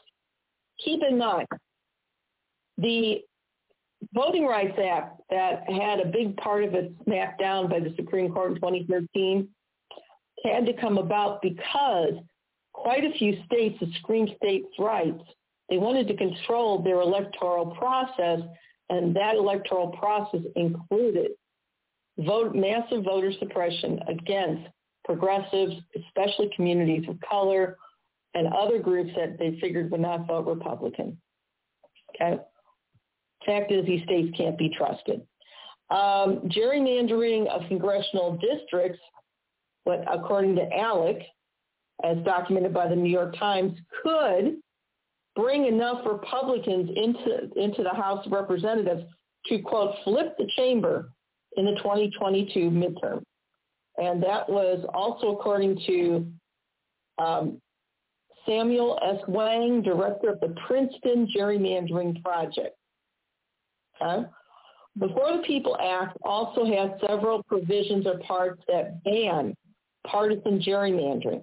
So this is why Manchin and ALEC are against it. The For the People Act has several things in it, several provisions that would outlaw gerrymandering, and that includes the following. Uniform rules for drawing districts, stronger protections for minority communities, and a requirement that states use independent commissions to draw maps. Okay, that last part's really important. If you have independent commissions drawing these, these districting maps, then a lot of this nonsense will stop. It just will. They won't be able, here in Missouri, in the third Missouri district, we had a district that went from St. Louis, parts of St. Louis City, all the way out to, I think it was Jefferson County. It was this long, skinny strip, and it was it was drawn that way to keep certain politicians in power. That is ludicrous. These districts should just be drawn by population, period. So that independent commissions is super important, and you never should give that up. There was an analysis conducted by the Brennan Center for Justice, and the Brennan Center is nonpartisan. Um, and according to the analysis that they conducted, there was an April poll. Um, okay, I'm sorry, let me back up here, okay? So these provisions on HR 1, okay, the uniform rules for drawing districts, the stronger protections for minority communities, and a requirement that states use independent commissions to draw maps. That was all documented by the Brennan Center in an analysis they did, okay? There was also, so sorry for that. Um, there was also an April poll, and it was released by a group called End Citizens United. And what they found was that in Manchin's own home state of West Virginia, where Manchin claimed his constituents agree with him, this particular poll said otherwise. This said that 76% of Republicans and 79% of independent voters in West Virginia support the For the People Act. Poor Joe got caught in the lie. The group End Citizens United um, has spent quite a bit of money on a nationwide campaign in support of this bill. They have to because they're up against other big money. So ALEC has been behind a lot of these voter suppression bills. They've written quite a few of them. What they do is ALEC writes a prototype. Okay, the prototype bill hands it over to these legislators in, in different states. They might tweak the language a little bit. They fill in the blanks. They add their name. Boom. So these voter suppression bills and gerrymandering bills, majority of them come straight from ALEC. So this is why Manchin's involvement in ALEC is so utterly vile and corrupt. And he has old ties to ALEC. It turns out when he was on the rise in West Virginia, say he was elected governor in 04 before winning a Senate special election in 2010. But in 1994, Manchin was a state senator. In addition, while Manchin was a state senator, he was also ALEC's West Virginia state chairman and an ALEC national director. So he was intimately involved and has been since the 90s. And there was a recorded conference brochure that the writer of this article got a hold of and also flattered him. It said, quote, in addition to his lawmaking duties, dating back to this is in 94, in addition to his lawmaking duties, Senator Manchin is a businessman and owner of Enter Systems, a private company dealing with the natural resources of West Virginia. This is when he was a state senator. Okay. Um, EnerSystems is privately held brokerage, coal brokerage at Manchin, founded in 88. He gave control of it to his son right as he was appointed, right as he was elected as Secretary of State in 2000. So Manchin knows about running elections. So, and he continues to hold non-public stock. Um, so, you know, once again, Manchin's been, according to West Virginia Sierra Club, Club chapter, he's been, quote, nothing but a mouthpiece for the coal industry his whole public life.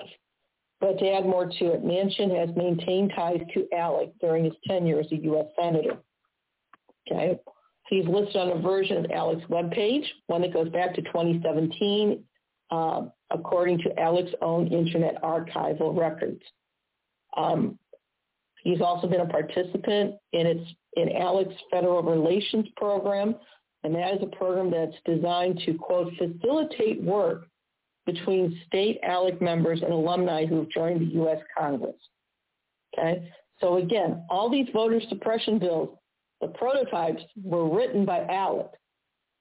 And Joe Manchin has been basically serving Alec since the 90s. Okay.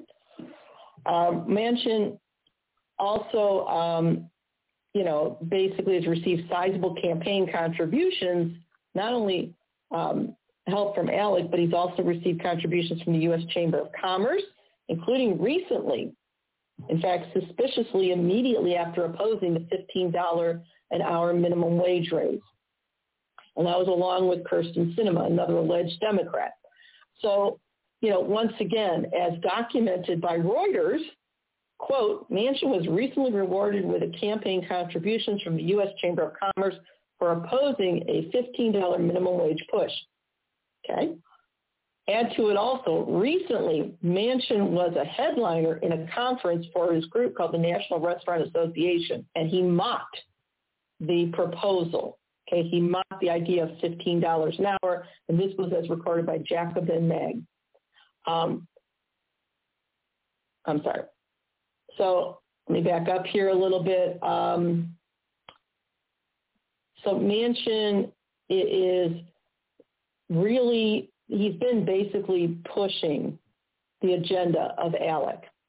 Um, you know, he's gone on record as being against uh, any sort of reform ending the silent filibuster, which requires 60 votes to override, uh, which basically means even if Manchin said, okay, I'm for the For the People Act, he could actually get away with that in theory while still making sure that ending the filibuster never happened because then the Republicans would just say, oh, we're going to do a silent filibuster and the For the People Act never passes.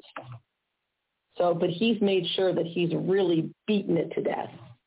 So Manchin wrote about his um, his own voting rights legislation, uh, which was supposed to be amending the John Lewis Voting Rights Advancement Act, but once again, it's still weakened. All right. Um, and then he talks about his alleged principles of bipartisanship. Okay. So these conservatives love to talk about the Constitution, and the original document. Exactly where in the Constitution is, is it mentioned that there are principles of bipartisanship. So basically, um, Manchin's op-ed uh, basically said that his hands were effectively tied. In other words, there was nothing he could do about the John Lewis Advance, Voting Rights Advancement Act or the For the People Act or anything because he's bound by these, these invisible principles by partisanship. So as long as there's not a single Republican that will vote to support the For the People Act, known as S1, then there's nothing he can do. And there's a quote from him, quote, the truth I would argue is that voting in election reform that is done in a partisan manner will all but ensure partisan divisions continue to deepen. Yeah, so, yeah, the divisions will deepen. Well, they'll deepen as the GOP seeks to condemn the rest of us to poverty and death from lack of health care.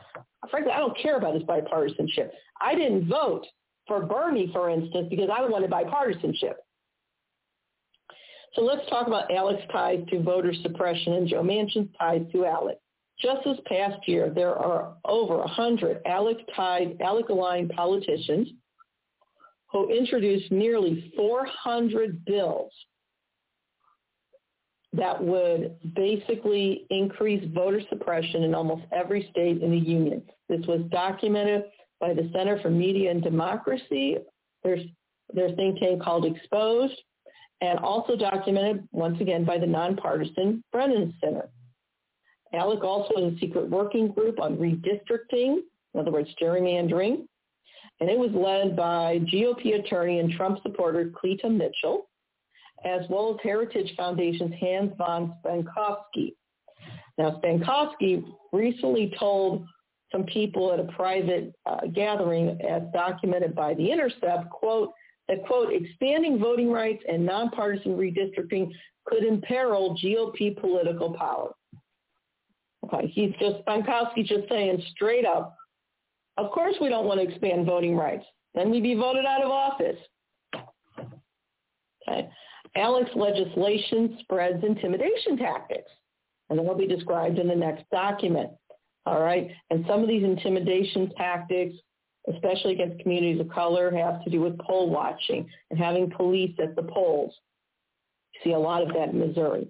So Manchin's lies about bipartisanship, bipartisanship look a lot like that old Charlie Brown saga, you know, where Lucy's holding the football and she said, I won't pull it out. I won't pull it out from you, Charlie. And Charlie Brown, the sappy is, believes every time. She pulls it out and he falls flat on his ass. That's what Manchin does to the Democrats every single time. And they fall for it because there's still quite a few corporate Democrats that really don't want progressive reforms at all. And so Manchin provides them their excuse. But, you know, Manchin also said recently he wouldn't weaken the filibuster. You know, he claimed that, oh my God, he was going to, he was not going to endanger democracy. Okay. Question. How is maintaining the silent filibuster, which gives any senator, but usually on the GOP side, an unconstitutional veto over a simple majority vote. How is that protecting democracy at all? It's not. Um, and, you know, Manchin didn't always vote this way. And, you know, he did appear to support reforming Senate rules in 2011. What changed? You know, in 2011, according to documentation by the Brick House, Manchin voted with, quote, 47 of then 53 Democratic aligned senators to support quite a few Senate rules changes that did pass, uh, such as, quote, ending secret holds and stalling tactics. Um, so what happened? Well, we don't know for sure. I would just say the bride's increased, but that's my opinion. And then just this past week, Manchin had a scheduled meeting. He met with NAACP reps and other black leaders. Again, and then he met with leaders from the National Urban League, the NAACP and the Leadership Conference on Civil and Human Rights, and they were all there to discuss voting rights protections. Just another smokescreen. He totally played them, and those leaders left totally um, disgusted. Now, next week, the Poor People's Campaign, under Reverend Barber, are going to march. They're going to hold a march in West Virginia. They're going to march on Manchin's office. And one of the things they're complaining about is Manchin's support from the U.S. Chamber of Commerce uh, and his position on blocking S1 for, before the People Act. And what you have to realize this, whether I'm talking about the U.S. Chamber of Commerce or ALEC or any of these other groups, Heritage Foundation, they all work together. They have a million different little names, but at the end of the day, their intention is to make sure that only certain people vote, that only the people that, that will vote the GOP corporate way will be allowed to vote and will have their votes counted. That's what it is. Um, according to this particular piece, uh, there was an inquiry at Manchin's Senate office about his ALEC participation as well as his views on S1 and especially on the nonpartisan redistricting provisions. Manchin's office did not respond. So now we have another piece here. And this is how Joe Manchin mocked Bernie's $15 an hour minimum wage uh, bill at a lobbyist event just this past April. And this was written by Joel Warner and Andrew Perez. Both Manchin and Kyrsten Sinema were at this closed door event, and it was with uh, this lobbyist, this restaurant lobbyist group, the National Restaurant Association. And, you know, Manchin basically said the minimum wage shouldn't be more than $11 and the, there still should be a wage that is sub-minimum for tipped workers. And the National Restaurant Association's main lobbyist was thrilled. Uh, this guy named Sean Kennedy, um, and he basically said, quote, from your lips to God's ears. And Kennedy is the National Restaurant Association's Executive Vice President of Public Affairs. Um, and he was in this panel titled, quote, Seeking Unity, Conversations on Finding Bipartisan Solutions. It should be noted that Sean Kennedy was a former Obama administration staffer.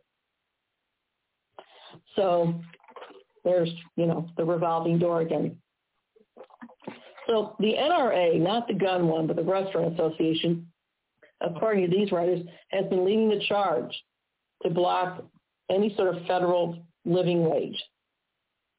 And they've also been fighting um, to make it easy. They've been fighting also against um, workers forming unions in the restaurants as well. So Manchin was just mocking Bernie, all right? Um, you know, and that's what the NRA, again, this Restaurant Association group, this was, this event was billed as off the record and closed to the press. And it was part of the association's annual, quote, public affairs conference, which means that it was basically created for lobbyists and focused on what they call shaping legislation. In other words, forcing it down our throats. Um, Sinema gave a talk, and Kennedy praised her as a true moderate. And Sinema gave the usual nonsense. My approach has always remained the same. I promised Arizonans that I would do things differently than someone in Washington and that I would be an independent voice for our state, not for any political party, end quote. Um, you know, once again, apparently Kyrsten's a little confused. If you run as a Democrat, then you're supposed to actually work as a Democrat. But once again, the hypocrisy here is beyond belief. Manchin gave his talk and he really took a pot shot at Bernie. Manchin's own words, quote, we've been having meetings on minimum wage and I can't for the life of me understand why they don't take a win on $11. Bernie Sanders is totally committed in his heart and soul that $15 is the way to go. Well, it might be the way to go, Bernie, but it ain't going to go. You don't have the votes for it. It's not going to happen. So you're going to walk away. So they're going to walk away with their pride saying we fought for 15, got nothing. Uh, and then, you know, the end quote. So the Manchin also said that there were some other Democrats that agreed with him. My response is fine. Let's identify those other Dems that agree with Joe Manchin and ALEC and kick them out of office. Let's end this. So Manchin went on to say, quote, about tip, you know, about basically this minimum wage issue again, quote, if it comes down to one person, I don't believe it should be above $11. I don't think the tip wage should ever go above half of that. Okay, end quote. So once again, this is not surprising. Um, and then Sean Kennedy, who is with the National Restaurant Association, gushed about Manchin. He said, quote, you and your staff have been absolutely amazing in working with small businesses, including the National Restaurant Association, and finding a common sense path so we can wrap up that aspect by just saying thank you, end quote. Okay, first of all, the National Restaurant Association is not a small business. Secondly, um, apparently Manchin's DC staff will listen to lobbyists, but they never answer the phone. You'll always get a recording, and there's no way to reach a staffer. I know I've tried multiple times. I mean, Joe and I have this non-existent relationship on the phone.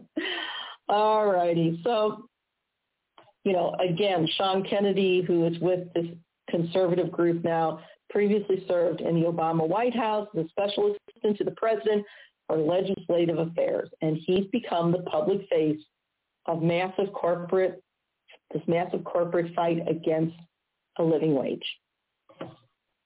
Okay? Um, one of the excuses is that it would be too expensive, but groups like McDonald's and Denny's and the Cheesecake Factory have indicated to their investors that increasing minimum wage wouldn't be such a burden. Okay. And Joe Manchin once again reiterated this opposition to eliminating the filibuster. Um, and this is the quote that Manchin was what Manchin said, quote, at the same meeting, quote, you get rid of the filibuster and we will not be the country we are for this reason. You'll have the violent swings, the extreme swings every time there's an election, whichever party is in power. It'll be no different than a lot of European countries are, no different than a lot of developing countries. It's whoever's in power and basically it swings. Everything's thrown out and started over. We have been a country and we've grown as a country with consistency that people could depend on, end quote. Yeah, because the Trump years were so calm and there was no violence during Trump. Again, that's extreme sarcasm on my part. Um, again, that's Manchin's excuse. So Manchin is against, eh, reforming or ending the filibuster. He's also against the PRO Act. Now, the PRO Act is considered a landmark labor reform legislation, uh, according to Daily Poster, which is David Sirota's, um, Charles David Sirota's publication. Um, labor activists, according to this, were thrilled because Manchin, about a week ago Monday, said he would co-sponsor the Democrats' quote labor reform legislation, the PRO Act, um, and that he's only one of three Democrats, and basically meaning that now only three Democrats have not signed on to the bill, and Sinema's one of the holdouts. But Manchin can do that and not risk anything, including his, you know, favored uh, status with um, with the Chamber of Commerce, with ALEC, because because Manchin makes sure that the filibuster will never be ended. It is highly unlikely the PRO Act will will be passed at all in any form. There's basically no chance that 10 Republicans will support the legislation. So of course Manchin can make these these nonsense statements knowing full well he'll never have to back them up. Okay, and and Sinema's excuse is, quote, what I'm telling my colleagues is that we cannot accept a new standard by which important legislation only passes on party line votes. If we were to accept that, it would set the stage for permanent partisan dysfunction. It would deepen the divisions that exist within our country, and it would further erode Americans' confidence in their, their government, which we know is a challenge we already face we faced it already. Okay, so the Republicans never pass anything on party-only votes? Of course they do. So is Kyrsten and Joe both both saying that we have to beg the greedy GOP for some crumbs? We have to appease our abusers? You know, her statement is so vapid it's beyond belief. The Republicans pass legislation on party-only only votes all the time. But that's what happens. And again, when you have deep ties to these groups like ALEC and the Chamber of Commerce, you've already sold out. Because ALEC and the Chamber of Commerce have made no secret what they're about. Now, in the report called Exposed by CMD, which is the Center for Media and Democracy, there was a report on voter suppression and other attacks on democracy sponsored by ALEC and Manchin's long ties to that lobby group. And Manchin's ties to ALEC are relevant. It's, it's relevant to his interference with the For the People Act. And so let's talk about it now. And this article is titled, uh, this study rather, Lawmakers and Corporate, um, ALEC, Lawmakers and Corporate Pay for Play Network Push Bills Aimed at Intimidating Voters of Color. And it's written by Alex Kotch. Uh, and it is a month old, May 19th, 21. So it describes how um, all over the country, getting ready for the midterms really, and for 24, you have Republican state legislators in states where the GOP dominates the state legislation, the state, the state houses and the state senate. And they are tied to the to ALEC, the American Legislative Exchange Council, which is corporate funded. Where does ALEC from Shook, Hardy, and Bacon get their money? They get it from corporations paying dues. Okay? And ALEC is pushing to loosen restrictions on poll watching, which is used to intimidate, especially voters of color, especially black Americans. All right? And it's done in multiple ways, including having police, off-duty police stationed at the poll, questioning blacks as they approach. It happens here in Missouri all the time. I've witnessed it myself. So the poll watching initiatives are part of a much broader scheme, all right? And the scheme is, de- is designed to suppress voting rights of anyone that's not going to vote Republican in corporate. And the Republican Party has used poll watching as an intimidation tactic and that poll watching has a particularly notorious history, according to this report.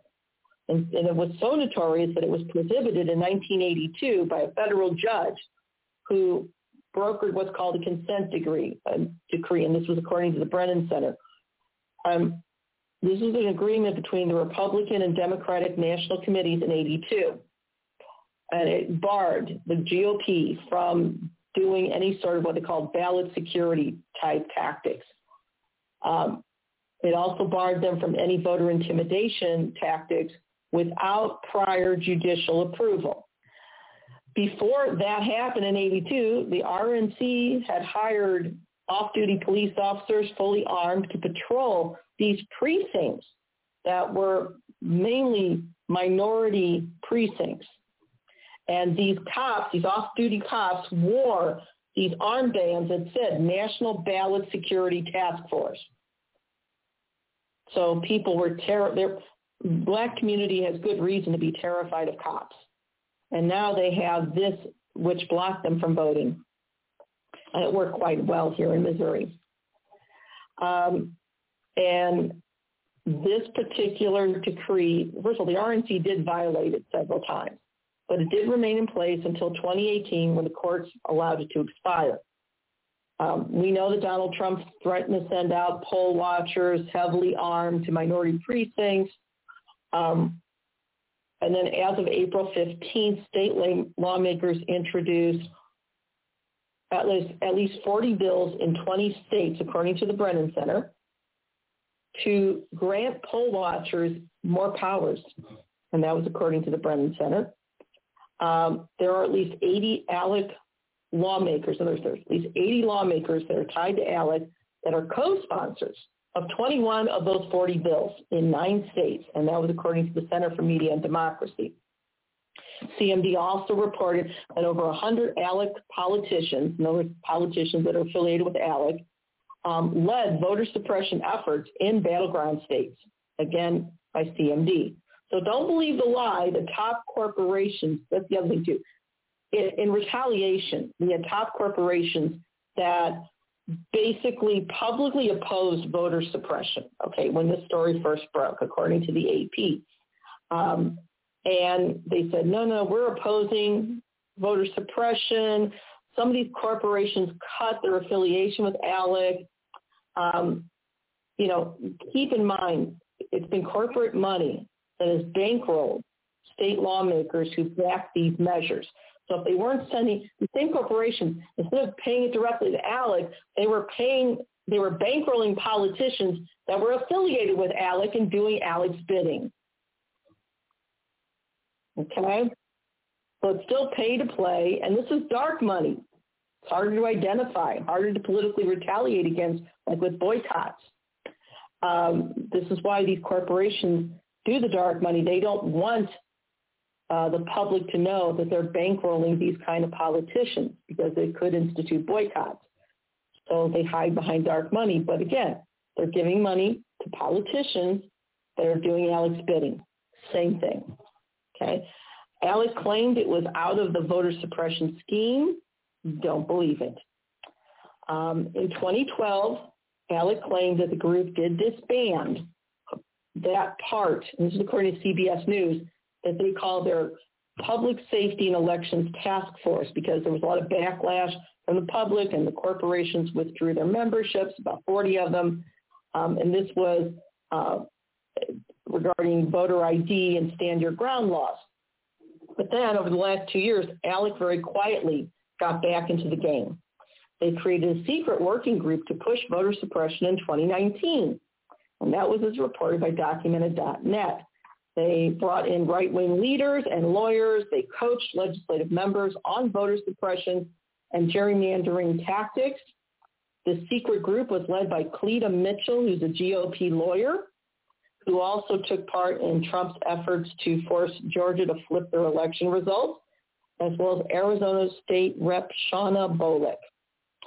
Um, ALEC CEO Lisa Nelson sent an email explaining the new sneaky move. Quote, the issues we plan to cover include but are not limited to election law and ballot integrity, campaign finance, electoral college, redistricting, and citizen vote questions, end quote. Now this was in an email that invited uh, legislators secretly to join their group. And that was according to um, document, document cloud. Heritage Foundation, which is also tied, it's also uh, affiliated with these groups. Hans Van Spakovsky helped. Spakovsky is, quote, a leading purveyor of the voter fraud myth, according to the New Yorker. He's also the mastermind, according to Mother Jones, of the far right's uh, massive voter suppression drive. He took part in a private panel of the ALEC Working Group about redistricting in 2019, documented, reported, um, and again, another event, uh, ALEC secretive exclusive call. Okay, um, so Spakovsky's involved as well. Um, there was a secret call about mail-in voting last June, and this was with a former Republican Federal Election Commission official as well as the Honest Elections Project, which was also previously known as the Judicial Education Project. This was documented by SourceWatch. Honest Elections Project. Gee, someone has a delicious sense of irony. Anyway, um, all of this, this Honest Elections Project was funded, um, was basically a dark money funded group. It was led by Heritage Foundation alumni Jason Snead. Um, in December, the working group convened again. The attendees included Spakovsky, J. Christian Adams as well, who's a voter suppression activist with the Public Interest Legal Foundation. Um, so, you know, basically, ALEC has been in the business of voter suppression and voter intimidation, especially of minorities, for a very long time. Okay? And why? Part of it is it pleases the bigots in our midst, but mainly because they know majority of black voters will vote Democratic. So, okay. There was video evidence leaked earlier this year, documented by Mother Jones, and this was a private meeting with um, Heritage Foundation donors, and it was obtained by documented and reported by Mother Jones. And this is the one that went viral online. It shows Heritage Action Executive Director Jessica Anderson um, describing this process that almost almost duplicates ALEC's approach to basically obtaining corporate uh, corporate goals. Uh, and she's talking about the bill mill thing that ALEC does. Quote, in some cases, we actually draft, in parentheses, the bills for them, or we have a sentinel on our behalf give them the model legislation so it has that grassroots from the bottom up type of vibe. And that was the you know video that really circulated. And as for poll watching, well, I described that, all right? It has an intimidation factor. The idea is to scare communities of color from voting. And so there were many bills that ALEC helped helped write or did write. Um, ben Jealous, president of the organization People for the American Way, told the Center for Media and Democracy about this. He said, quote, poll watching as a general premise is not a bad idea, but the reality is that poll watching orchestrated by the right has translated to voter intimidation of black voters throughout the decades. Poll watchers deployed to scare away voters of color have often been armed and violent dating back to the 19th century, end quote. Well, that's what it does. And these bills, again, they all go back to ALEC for the majority of them. Omnibus, omnibus, excuse me, omnibus bills in Georgia, SB 2020, that the governor signed into law, SB 7 in Texas. Um, you know, these are the, among these laws are the ones to criminalize giving somebody standing in line waiting to vote a, a cup of water even. Um, you know, once again, this is, you know, Ben Jealous goes on to say, quote, it comes as no surprise that we see ALEC lurking behind these poll watching bills just as has been shown to be part of the cross-country push for voter suppression laws. In order to advance their deregulatory agenda, which serves the interests of corporations, corporations, ALEC needs legislatures willing to pass it. When black and brown people vote in high numbers, they did in the Georgia Senate runoff, the seating of a hard-right deregulatory legislature becomes less likely. Black people know how deregulation has worked out for them. It has poisoned black neighborhoods and shaken down black people with shady financial products, end quote. And he's quite right. And there's a list of it. Um, you know, again, these particular tactics still trace back to ALEC, as well as the Chamber of Commerce. And this is something that really attacks democracy. So when Joe Manchin claims that he is so defensive of, of he wants to defend democracy, it's nonsense. All right, it just is. And Manchin has a long affiliation with ALEC. There's no excuse here. He's he's no Democrat. He never was. Uh, and there's some other politicians as well. Uh, ALEC alumni in Congress, in the U.S. Senate. Most of them are Republicans. Um, Senator Mike Enzi, Cory Gardner, Lindsey Graham, James Inhofe, Jon Kyl, Joe Manchin, the one Democrat, Jerry Moran, Jim Risch, Marco Rubio, Richard Shelby, and Roger Wicker. And it goes on. In the House, again, people like Marsha Blackburn, okay, um, Jim, Jim Jordan, Steve King, Blaine Lippmeyer, and it goes on and on and on, okay? The fact is these people have corrupted themselves. And there's another article here. This is a really good one. This is by John Nichols, and it was in The Nation. And the title is ALEC's Corporate Funders Are Complicit in State-Based Assaults on Voting Rights and Democracies. More than 300 voting rights groups and their allies demand the corporations cut ties with the American Legislative Exchange Council, or ALEC. Now, John Nichols um, is a phenomenal journalist. Um, he's written multiple books, and we're just going to go into it. So even after the January 6th insurrection, um, there was movement. Okay, so after January 6th, you had some CEOs of some corporations distance themselves from members of Congress that not only voted to decertify the Electoral College results, but these were also politicians tied to ALEC. Okay? Um, and, you know, once again, it made it look like, okay, corporations have seen the light. It's not true. Okay, it's just not true. Um, Pearson, who's the executive director of the Center for Media and Democracy, which I've been quoting quite a bit of CMD, this is a watch, watchdog group, um, you know, put it quite succinctly. He said, quote, ALEC puts partisanship and pay to play over principle. So it's no surprise that they have fully embraced the doctrine of racist and undemocratic voter suppression to preserve GOP minority rule. Pearson went on to say, quote, corporations that are serious about fair elections should publicly denounce ALEC's voter suppression efforts and quit the organization, end quote. And there were more than 300 voting rights organizations and allies that agreed with them, including Common Cause, Public Citizen, Fair Fight Action, Color Change, AFL-CIO, and League of Women Voters. They all demanded the major corporations cut financial ties with ALEC. In other words, stop sending any sort of dues. Um, and they sent a letter, okay?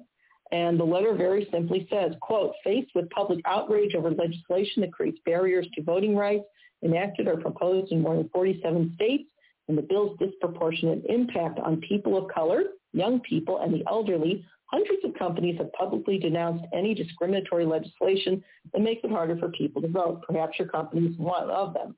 Uh, end quote. Uh, the letter goes on to say, nonetheless, your, particip- your participation Alex serves to promote and legitimize the group's anti-democratic efforts to create more barriers to voting. And this letter went to various companies, including Anheuser-Busch, Blue Cross Blue Shield, CenturyLink, Duke Energy, Eli Lilly, FedEx, Koch Industries, Oracle, Raytheon, Salesforce, State Farm, and some others.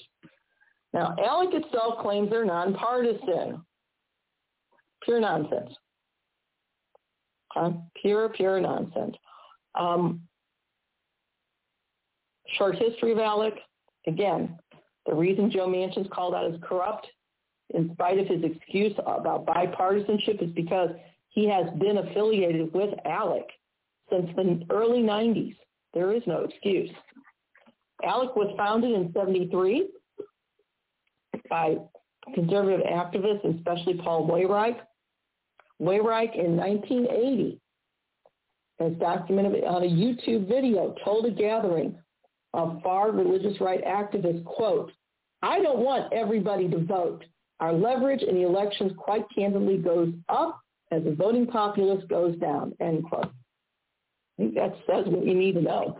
So ALEC has really infiltrated at the state level. Okay, um, according to their own task force. All right, quote from their own website, comprised of nearly one quarter of the country's state legislators and stakeholders from across the policy spectrum. ALEC members represent more than 60 million Americans and provide jobs to more than 30 million people in the United States. Okay, but that's not benign. Common Cause President Karen Hobart Flynn said the following, quote, ALEC has a long history of rigging the rules against everyday Americans while skirting ethics and tax laws. ALEC is working behind the scenes to restrict voting rights, end quote. So we have other groups that have called them out as well. Cliff Albright, uh, executive director and co-founder of Black Voters Matter, was quoted um, as, ba- as basically saying, quote, we have repeatedly said that corporations must stop funding the elected officials who sponsor and vote for voter suppression, and this demand is equally important in regards to conservative groups and think tanks who fuel the Jim Crow era approach of creating and replicating racist legislation. These companies cannot hide behind the excuse that they only support ALEC because of their pro-business legislation. Companies are complicit if they are creating a pro-business environment by supporting anti-democratic organizations and policies. We will continue to hold them accountable. It will not be business as usual until they stand up for what is right. And the fact is, ALEC does pose an existential threat to democracy itself. Joe Manchin's long affiliation with ALEC and the way ALEC appreciates them is far more serious than just pursuing his own self-interest. It just is. Skipping ahead here, there was a piece um, by Igor Derysh. Uh, again, he Dersh void. I'm sorry. This was in Salon. Uh, Derysh pointed out that Joe Manchin hasn't just been ALEC's boy, but it's also been the U.S. Chamber of Commerce's boy as well. It's highly suspicious. This reversal on the voting rights bill um, follows a donation from that corporate lobby. And, you know, his op-ed that he wrote on the voting bill on S1 echoed the very talking points of the U.S. Chamber of Commerce. Why is he echoing them?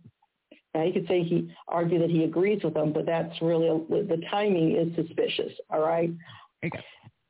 So Manchin's timing of his op-ed railing against the For the People Act, the timing's really suspicious. All right.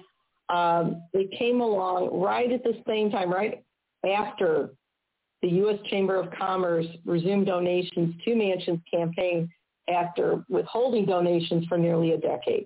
Now, Manchin wasn't always like this.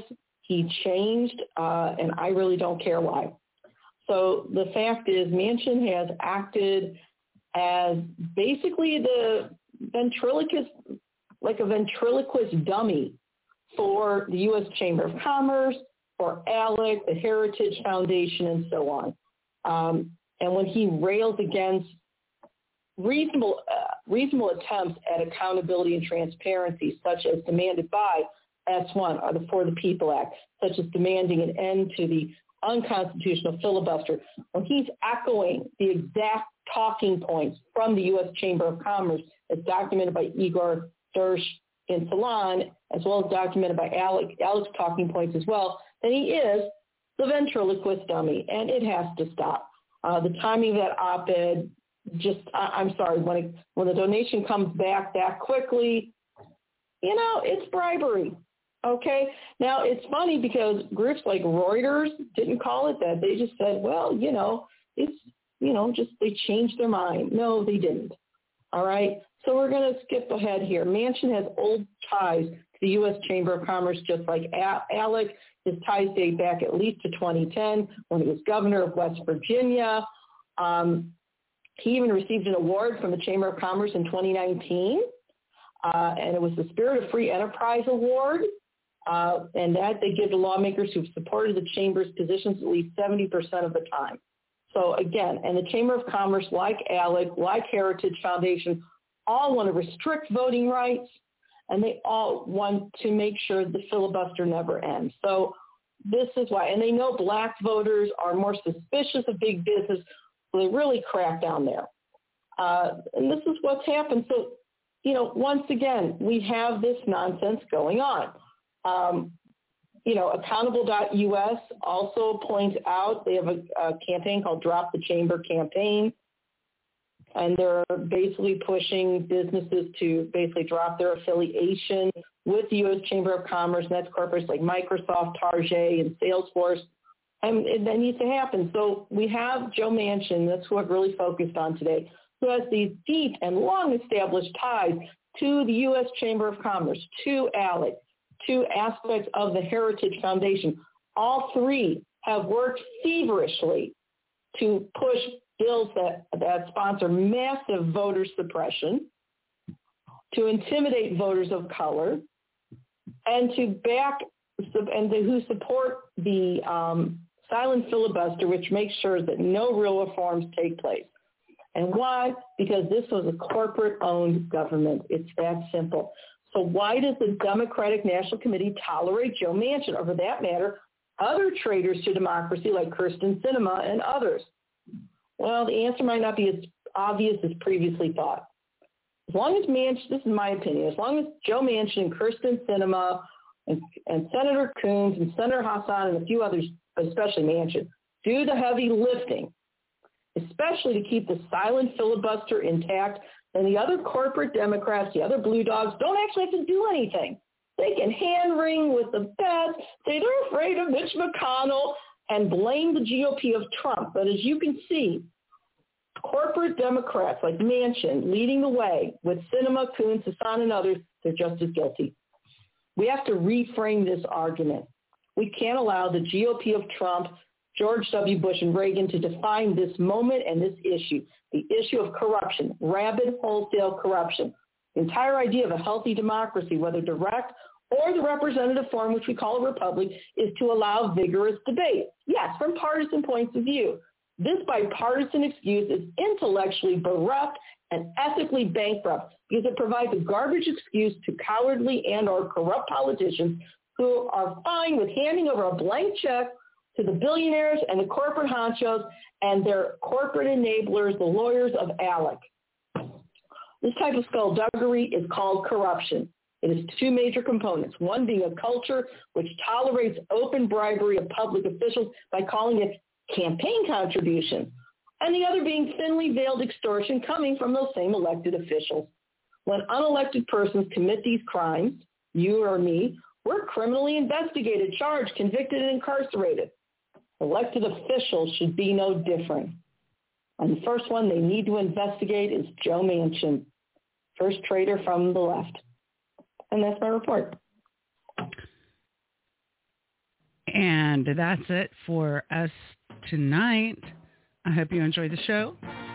We'll see you again next week.